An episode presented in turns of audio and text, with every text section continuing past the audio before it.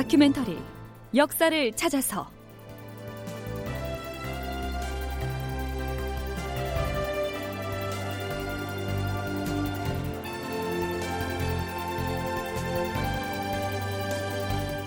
제 768편 사천포 해전 거북선 출격하다. 극본 이상락 연출 최홍준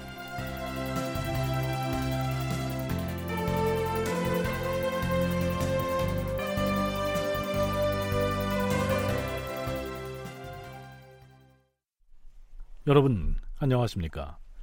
역사를 찾아서의 김석환입니다. 임진년 5월 29일 이순신은 원균의 긴급 지원 요청을 받고서 함선 23척을 거느리고 경상 우수영으로 출격합니다. 이순신 함대 제2차 출전이죠. 드디어 사천포 앞바다에서 일본군과 대치를 하게 되는데요. 하지만 일본군의 대응 양상은 1차 출전 때와는 사뭇 달랐습니다.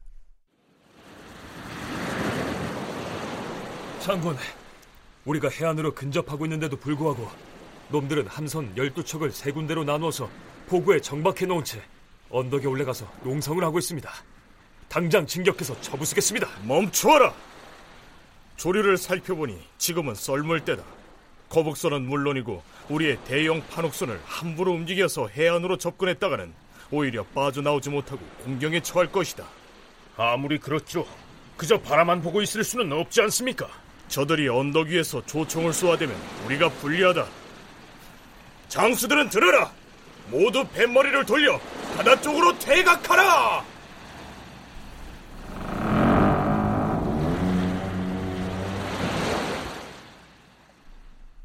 선수를 돌려서 바다 쪽으로 일단 물러나면 일본군은 조선의 수군이 도망을 치는 줄 알고 군선을 몰고 추격해 올 것이다. 그러면 그때 공격을 해서 격파한다. 이것이 이순신의 계산이었는데요. 그러나 그러한 전략은 먹혀들지 않았습니다.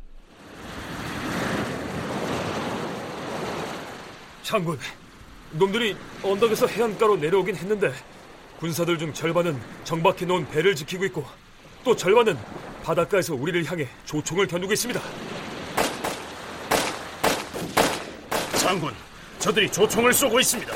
우리도 활로서 응수를 우린 이미 저들의 조총 사거리 밖으로 나왔으니 걱정할 것 없다. 자, 모두 함선을 멈춰라!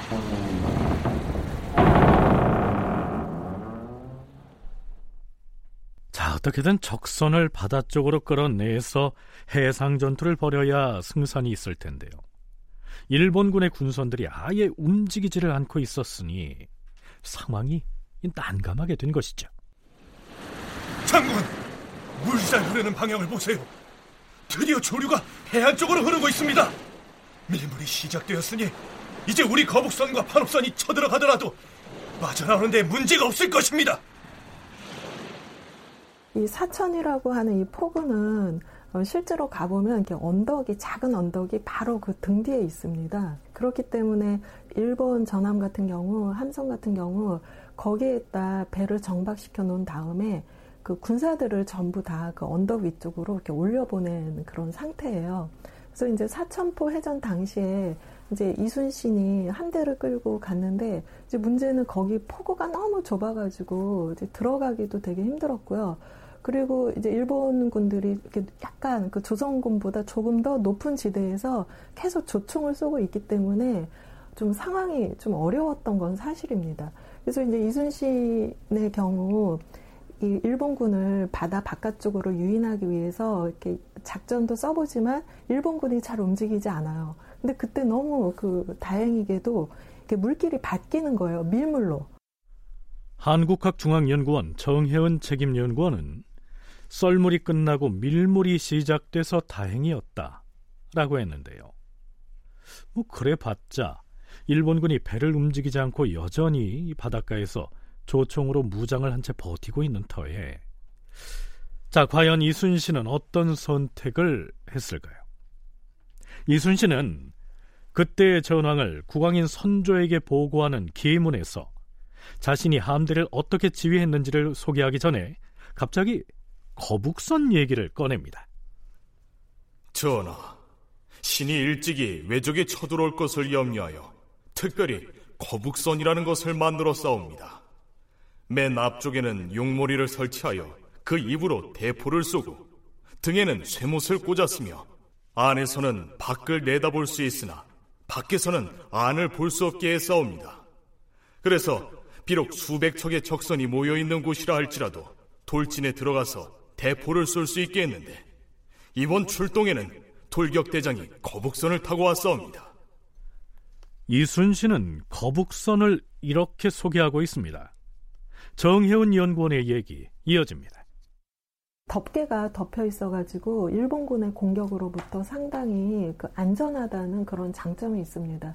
일본 수군의 주요 전법은 상대방 이 배를 갖다 대고 거기서 군사들이 상대편 배에 올라가서 전투를 벌이는 이러한 그 이 등선 육박 전술을 사용하게 되는데 이 거북선은 그것 자체가 아예 불가능하다는 그러한 장점을 갖고 있고요. 가장 큰 장점이라고 저는 생각을 하는데 막강한 화력을 전후 좌우 전부 다 장착할 수 있었던 것이 거북선의 큰 장점이라고 생각합니다. 이 용머리에서도 그 총포를 쏠 수가 있고요. 전후 좌우에서도 이 아주 이 천자, 지자, 예, 현자, 청통 같은 이런 큰 화포들을 그 장착할 수 있는 그러한 장점을 가진 함대가 바로 거북선의 장점입니다. 일본군이 배를 움직이지 않고 해안에 포진한 채 조총을 겨누고 있던 그 사천 앞바다에서 이순신은 거북선을 앞세우기로 결정합니다. 돌격대장은 들으라. 놈들이 함선을 모아놓고 방어 태세를 취하고 있으니 반옥선만으로는 위험 부담이 크다. 돌격대장은 거북선을 몰고 적선이 무리지어 있는 곳 한가운데로 돌진하라.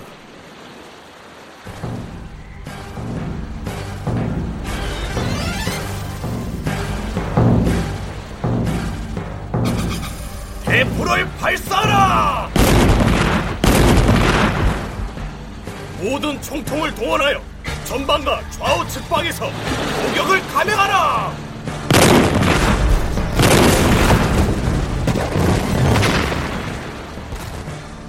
한옥선의 장수들도 나를 따라 돌격하여 적선을 쳐부수라!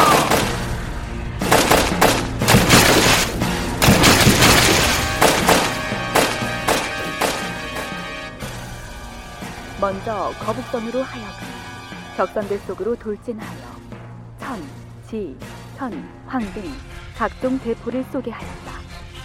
그러자 산 위와 언덕 아래에 있던 외적들과 세 곳에 모여서 배를 지키던 외적들도 조총을 쏘아댔는데 어지럽기가 마치 빗발이 휘몰아치듯 하였다. 이순신이 노젓는 군사들을 재촉하여 앞으로 나아가 적의 배를 공격하자 장수들도 일제히 몰려가서 각종 대포를 비바람이 몰아치듯 쏘아대니 그 소리가 천지를 진동하였다. 적들은 중상을 입고 엎어지기도 하고 다친 병사를 부축해서 달아나는 놈들이 부지기수였다. 적군은 결국 높은 언덕으로 퇴각하여 감히 앞으로 나올 엄두를 내지 못하였다.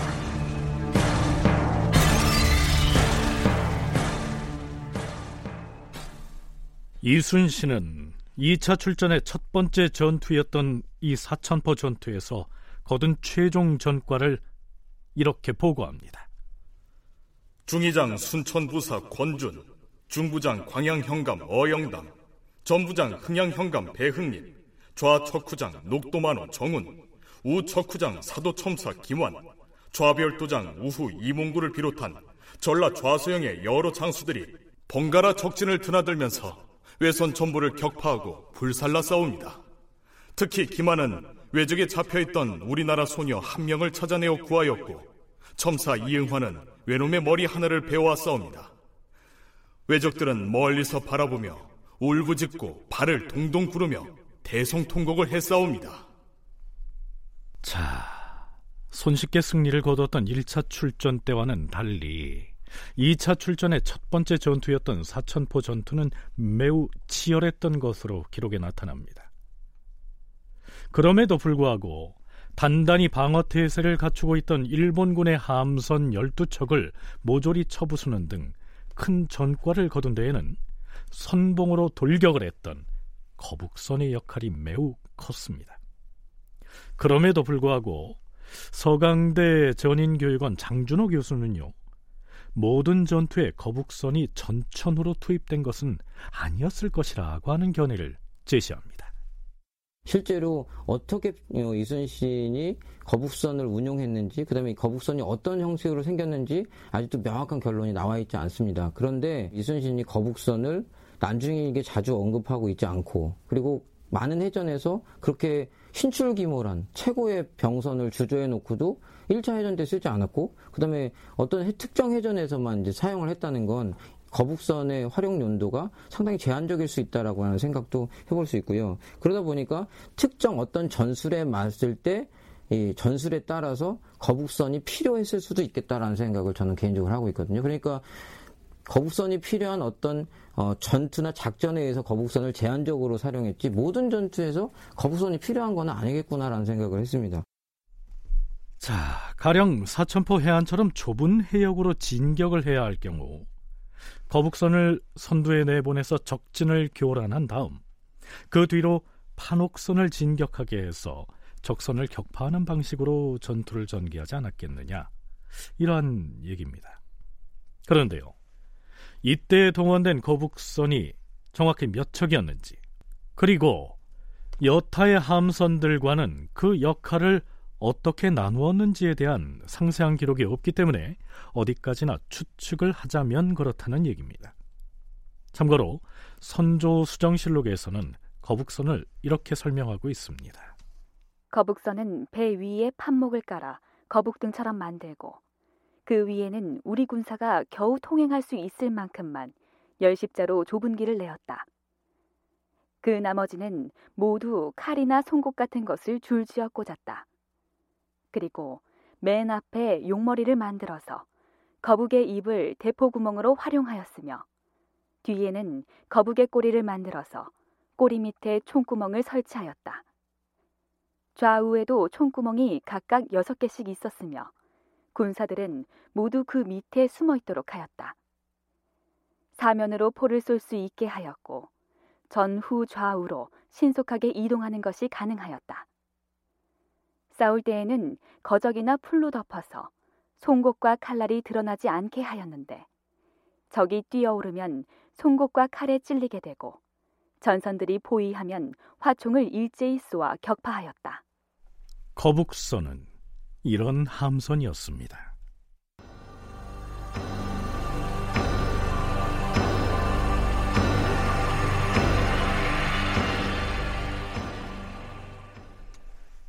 지난 시간 끝날 즈음에 선조가 영변을 떠나 의주를 향해서 다시 파천길에 올랐다는 내용을 소개했었는데요. 영변에서 광해군을 비롯한 신료들과 작별을 할 때 선조는 이렇게 명합니다. 과인은 지금 말을 타고 박천으로 갈 것이며 거기서 잠시 머물다가 다시 의주로 향할 것이다. 영상을 비롯한 대신들은 요동도사에게 자문을 보내도록 하라. 전하, 요동도사에게 보내는 자문에는 무슨 내용을 담아야 하는지... 영상은 아직도 과인의 뜻을 모르고 있는가? 과인은 의주로 갔다가 장차 명나라에 들어가서 의탁하고 싶다. 이렇게 쓰라. 만일 평양성이 무너진다면 이곳 영변도 안전하지는 못할 터인데 그럼 세자는 어찌했으면 좋겠사옵니까? 음, 이곳 사정이 위급해지면 영상과 참판 윤자신이 종묘 사직의 신주를 받들고 세자를 배종하여서 강계로 가서 안전하게 보존하라. 그럼 과인은 이만 떠날 것이다.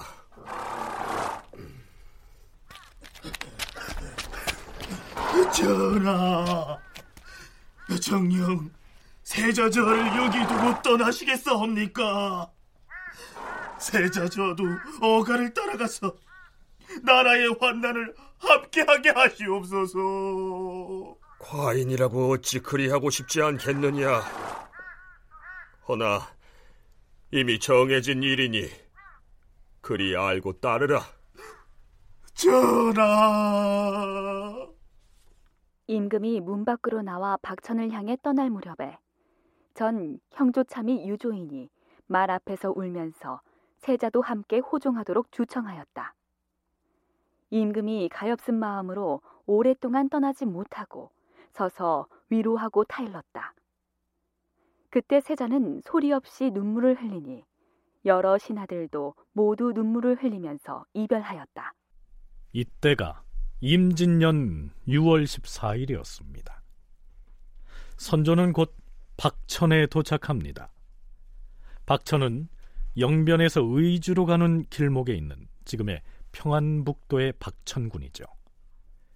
이때 선조는 이미 명나라에 내부하겠다 하는 결심을 굳혔는데요. 압록강을 건너서 명나라에 가려면 반드시 함께 가야 할 사람이 있죠. 중전인 의인왕후 박씨였습니다. 과인이 요동으로 건너갈 계획을 확정하였으니 당장에 선전관을 보내서 왕비를 맞아오도록 하라. 의인왕후는 평안도의 북부 지역인 덕천에 머물러 있었는데 선조의 명에 따라서 이튿날인 6월 15일에 박천으로 가서 선조 일행과 합류합니다. 그런데요. 그동안 선조와 떨어져 있다가 박천으로 찾아온 대신이 있었습니다. 유성룡이지요. 그렇다면 그는 왜 선조와 떨어져서 평양에 남아 있었던 것일까요? 징비록에서 유성룡은 이렇게 적고 있습니다.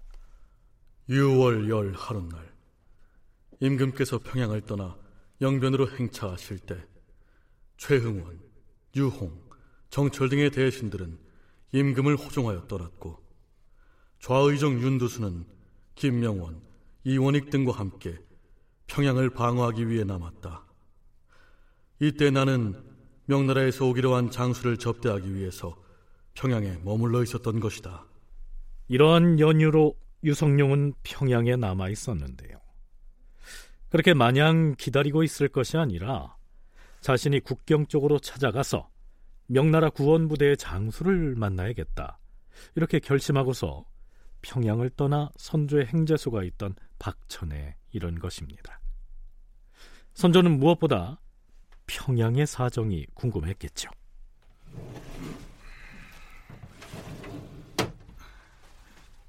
주상 전하.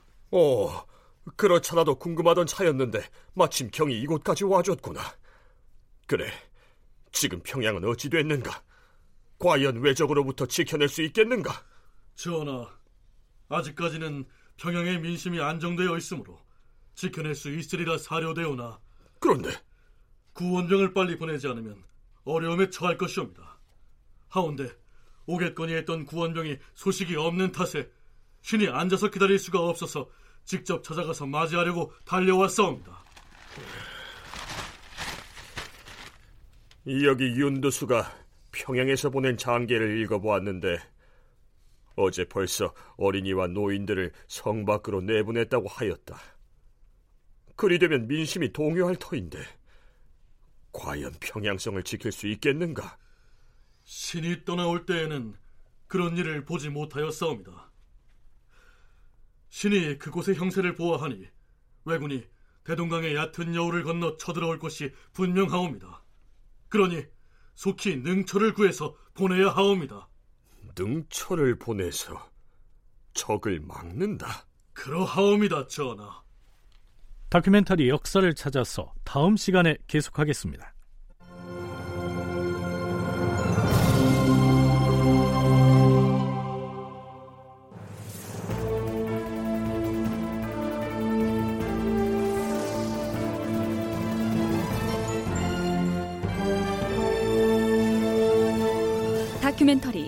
역사를 찾아서 제 768편 사천포 해전 거북선 출격하다 이상락극본 최홍준 연출로 보내드렸습니다.